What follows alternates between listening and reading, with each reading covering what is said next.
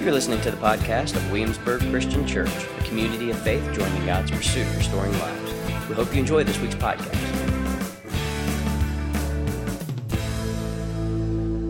So let's talk. Let's, uh, let's, let's talk this out. And let's do this in a way that's, that's, uh, that's real time in real life. So all these notes are going to be on your, uh, your, your Church Center app as well as up here. Um, but when we see Peter falling back into some Jewish ideology that leads him to lose sight of the equality and the equity the kingdom of God creates among a people, and it destabilizes and brings disunity to the church. Um, we see how easy that is to do, and that shouldn't be foreign to us. So let's talk about how social constructs move through society uh, and, and can radically impact this whole idea of unity that the church is supposed to try and pursue with reconciliation. So listen to this. In May 17th of 1954, the Supreme Court unanimously declared in the case of Brown v. the Board of Education that in the field of public education, the doctrine of separate but equal has no place. And they overturned Plessy uh, v. Ferguson of 1896, and they dismantled segregated schools and they said that everybody should do so with all deliberate speed. But then in 1956, Senator Harry F. Byrd Sr., who was a former governor of Virginia and a senator within the legislation of a governor, who was also a confessed Episcopalian Christian, radically, radically, and passionately opposed integration and adopted a process and a law, a set of laws and policies called massive resistance, and convinced the Virginia legislature to pass these laws. And then in 1959, the Virginia Supreme Court and the U.S. Supreme Court de- declared that massive resistance laws were unconstitutional. Now, it'd be nice if that was the end of it, but it's not. Because Prince Edward County, anybody know where Prince Edward County is? Like how many miles up the road? Right? Just a few? Prince Edward County Board of Supervisors also opposed integration, and so you know what they did? They ended support for schools and closed Prince Edward County schools from 1959 to 1964. And white officials tapped into state tuition grants and county tax credits to educate the county's white children in public in private schools.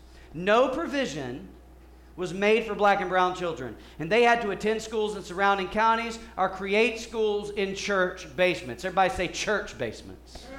Just so we know where the church has to be in these things. As a result, many didn't even make it back to school when this absurd move was overturned. Now, locally, Williamsburg, James City County, segregation continued in Williamsburg schools until 1965 to 66. And the first steps in the process of desegregation began to be taken locally, and it was called freedom of choice plans. Now, keep in mind that segregation took place in our locality from 65 to 66, but when did the Supreme Court pass that law? 54. When did the massive resistance movement get overturned as unconstitutional? 59. When did we start trying to get it even remotely right here locally? 64, 65. Now, eventually, the Supreme Court in 1968 made a decision in Green v. County School Board of New Kent County that this freedom of choice plan was insufficient. And so, system wide desegregation was legislated in Williamsburg and James City County for the 68 69 school year. And in many in many way, in many uh, ways, and in many areas, uh, there had to just be there had to be bus. We had to bus in all of these different neighbors to be together, like all of them, because there was this exodus of white families from the city to the suburbs. Y'all know this is when the private school, and I just want to be clear that this is when some of the Christian movements began to take place, right? Just keep that in mind. And what do we learn about social constructs through this? Come on. What do we learn? We talked about last week. So, what do we learn about social constructs through this example? Even with Christians driving it, what do we learn? Anybody? It influences legislation. Social constructs have enough power to influence the way laws and policies are passed and constructed. That we're not immune to any of these things. And neither is the church. Because where do we live and where do we go when we leave this place together? Back out into society. And what society assigns as truth gets assigned to what society considers good. And it creates a moral order that influences and governs our lives. So it's important to understand how this process works. Now, WCC, Williamsburg Christian Church, was founded in 1964. And we were founded as a non denominational church in association with the Restoration Movement. We were planted by 19 individuals, all considered blue collar working folks, from electricians to painters to homemakers. And this male led, so it's a men led, it was strictly a male led, historically white congregation that we are a part of, had a church tagline that we led with when we started. And we called it the Restored Church in the Restored City. And if you read the very first bulletin that was printed in the inaugural public gathering of this church, you'll find a description of the identity of the church. It says this The restored church in restored city wants to be known simply as a group of Christians or a Christian church with no creed, by Christ, no creed but Christ, practicing the ordinances of Christian baptism and the Lord's Supper as they were observed in the New Testament record. By faith in Christ, repentance of sin, confession of Christ before men, and baptism in Christ for the remission of sins, making no claim of being the only Christians, but content to be what? Simply Christians only. So, what you have to know about the origins of this church is the origins of this church was to be a unified movement, to get rid of the denominational brands and labels to bring back a, a, commitment to Scripture and a commitment to equality and equity within the church in the United States of America. And we came out of what was called the Second Great Awakening. Why do I tell you all this? Because in the DNA of this church, the origin of this church was to be a unifying presence. So I comb through every minutes. There's not a minutes that we have in our history that I have not read. There's not a document or a bulletin that I haven't read that we have hard copies or electronic copies of. That's what you do when you're nerdy like me. and so I read every minutes of every men's minute, men's meeting. And by the way, it was just a men's meeting to talk about the business of the church. That was the inheritance of, that was the legacy of the Christianity we still had. And I found out that our church from the beginning had a heart for the broken. Our church in the beginning, if you'll go back to a different slide, Sherry, our church from the very beginning was thoroughly committed to the least, last, left out, and lonely. What you'll find is that our church from the inception spent time at Eastern State Hospital with people in the hospital. You know what Eastern State is, right? You know how stigmatizing that would be in the 60s for a church to make that a commitment socially? It wasn't that the church just provided hygiene products and clothes, which they did, but they actually spent time on the wings and in the wards with them, especially the children, having ice cream parties. Amen. The church from the beginning had a commitment to the last, least, left out, and lonely, even the stigmatized and the marginalized. That is a part of the legacy of the church. Amen. There was a withness in the foundation of the life of the people who made up this congregation. You can read all about it and by the way, ironically, the women led all that. Just want to throw that out there. It's always the irony of things. That's where the idea of the ladies' Christian endeavor came from. Because it was the ladies' Christian endeavor to lead the church in this call. And from the outset, that was the heart. Now, as I read through all the church minute meetings, I also discovered that there was nothing said about race or race relations or racial reconciliation in the minutes for the first several years until March 12th of 1969. Now, March 12th, 1969, Williamsburg is going through only a few months of desegregation and integration by legislative decree. And so, things, if you know anything about the history of this town at that time, it is not a pleasant place to be. There is division everywhere. And so, this church, led by a visionary pastor by the name of Ralph Carter, he wasn't here long. I wish he'd been here longer. You can see in the minutes that I literally cut and pasted from that meeting of March 12, 1969, that Brother Carter stated that he planned to be away only two dates that year. Just so y'all know. You know, we need to know what he was doing. And then he brought up five items for discussion and thought. And thought. And those five items number one, colored admission, Easter program, deacons, calling programs, and study groups. And listen to this the men voted unanimously to go on record that there be no discrimination as to race, creed, or color. Amen. 13 men in attendance called to a recognition of what it would mean to be an inclusive community wanted to go on record in no uncertain terms that this would be a church that would welcome all people for real. And at a time, albeit it took a few years, as in, you know, a few hundred, as in for 1964 to 1969, even though it took a few years, there was a point in time where the leaders of this church decided that there was going to be no question as to what kind of church this was going to be. And you could say, well, that's not a big deal. And I would say, yeah, anybody can make a vote, but tell me what you're going to do about it. Well, glad you asked. Williamsburg Cooperative Ministries was a loosely led organization by multiple churches in this community that took place. It was led by a small number of multiple churches, and the effort of the Williamsburg Cooperative Ministries initiative was to deal with, quote unquote, the problems of the city.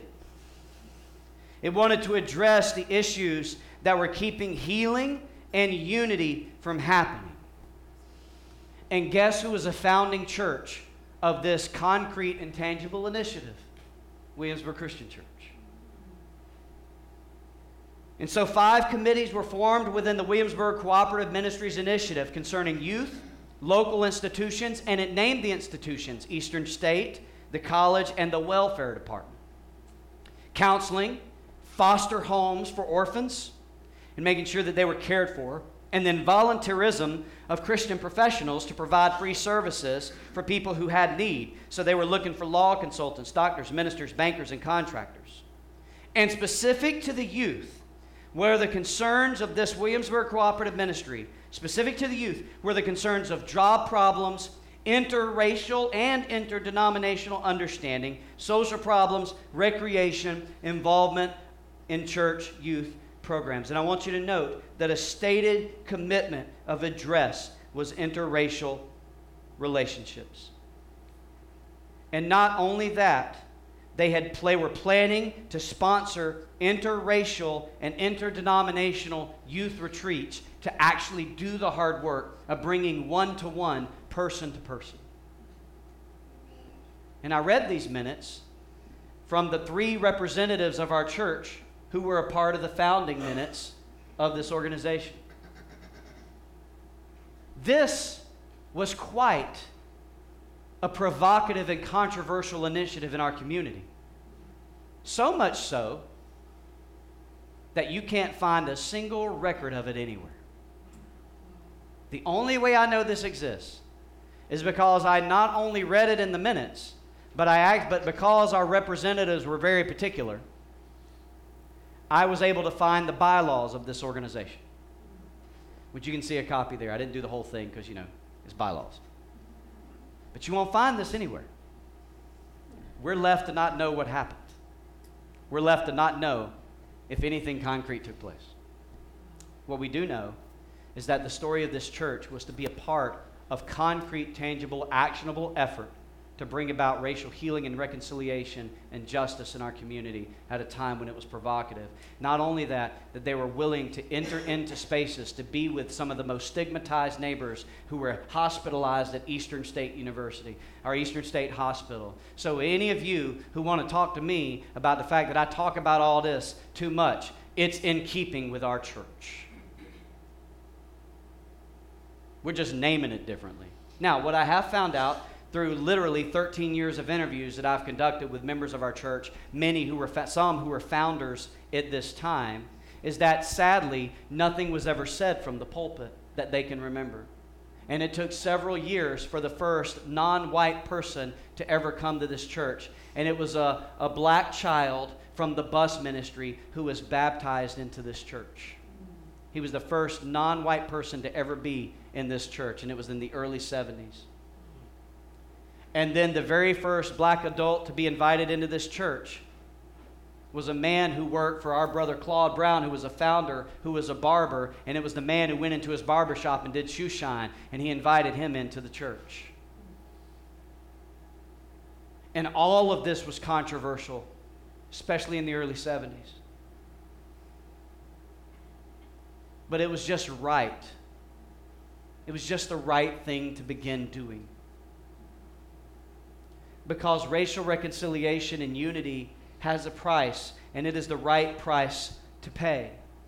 But as I have said many times, if Emmett Till's mother lost a son, the least my white brothers and sisters can be willing to do is lose some friends. And I'd be willing to bet that Paul, when he rebuked Peter for not spending time with Gentiles, I'd be willing to bet Peter was like, But I have some Gentile friends.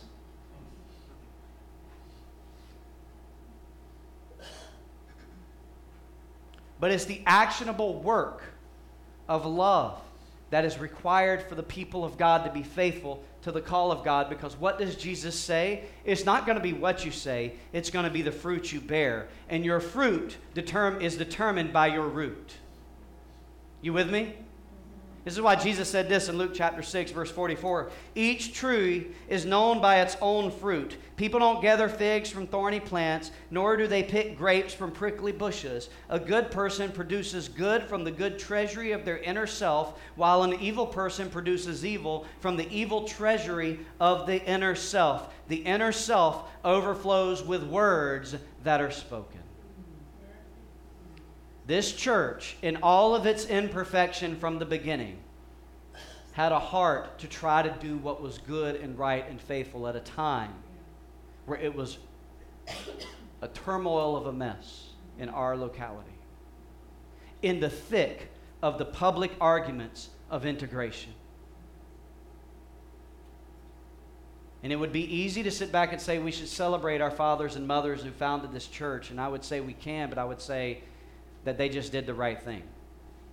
I always remember the story of Jesus when he talks about the, the, the, the, parable of the people who do what they were supposed to do when the master wasn't away, and the master came back and said, Hey, master, we did what you told us to do. And Jesus was like, You ain't getting a cookie for that. You did what you were supposed to. Do. So this isn't some hero complex I'm trying to create with this church. You with me? Because we can't do that. That's not how reconciliation comes. That becomes performatism. Does that make sense? The real work is in the concrete, actionable efforts. Juneteenth is coming. We pray a prayer over it every year. This year, on Monday, in partnership with the Village Initiative, we're sponsoring a water tent. We'll provide waters for any who want waters. We need people to volunteer. The weekend after that, a racial healing ceremony and event takes place that our sister Laura with Virginia Race Healing Institute, of which I'm a board member, is hosting to bring tangible and concrete expressions and actions as to what it looks like to do the work of repair. Because when injustice breaks, Christians have to move about repair. Does that make sense? And I know that for some people that is a controversial concept. And I will confess to you, and I mean this with all love and respect, for the life of me, I don't know how that's controversial for Christians. Because the work of repair that Christ did for us on the cross will far exceed any work of repair that we need to do. But the fact is, we have a story that has formed us. And we have a, re, we have a responsibility to reform that story because of the Christ we confess. And that will involve all of us if we are to embody the unity and the reconciliation that Paul is calling out to Peter in this story. So, in your, in your um, Church Center app, there are four things that I suggest. I'll read them briefly here because we're running out of time. Number one, Develop the courage for racial unity by remembering the story of our faith through the scriptures and practicing presence of prayer. Know the stories like in Galatians 2. Know these stories. Number two, develop the courage for racial unity by remembering your baptism and baptismal identity, and that Christ abolishes identities of dominance, not identities of difference. Please resist the faulty notion of color blindness, of I don't see color. Society does, and chances are you do too.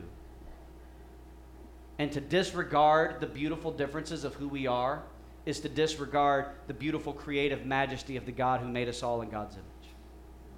Number three, develop the courage for racial unity by resisting party political ideologies that deny truth and truth telling or contradicts the life and teachings of Jesus. That little history lesson I just offered us, that's the same kind of stuff that schools in this country is trying, that certain leaders in this country is trying to keep from being told in schools. You got to know that because it makes people feel a way about themselves.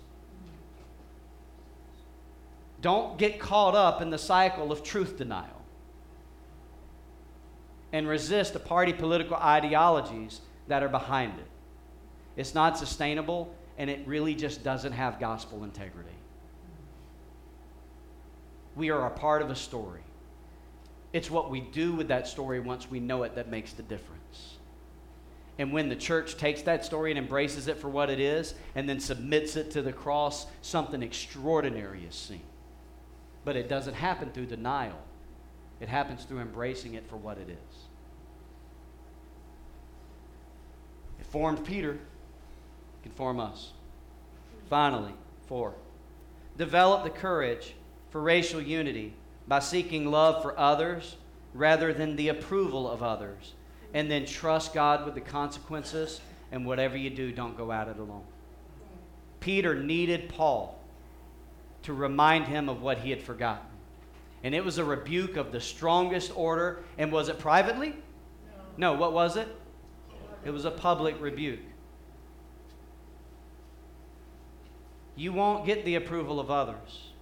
And if you bow down to it, you'll negotiate what you believe. Which is why Jesus said in Luke chapter 6, verse 26 Woe to you when all people speak well of you, for this is the way their ancestors used to treat the false prophets. Be mindful, beloved. You're listening to the podcast of Williamsburg Christian Church, a community of faith joining God's pursuit restoring lives. We hope you enjoy this week's podcast.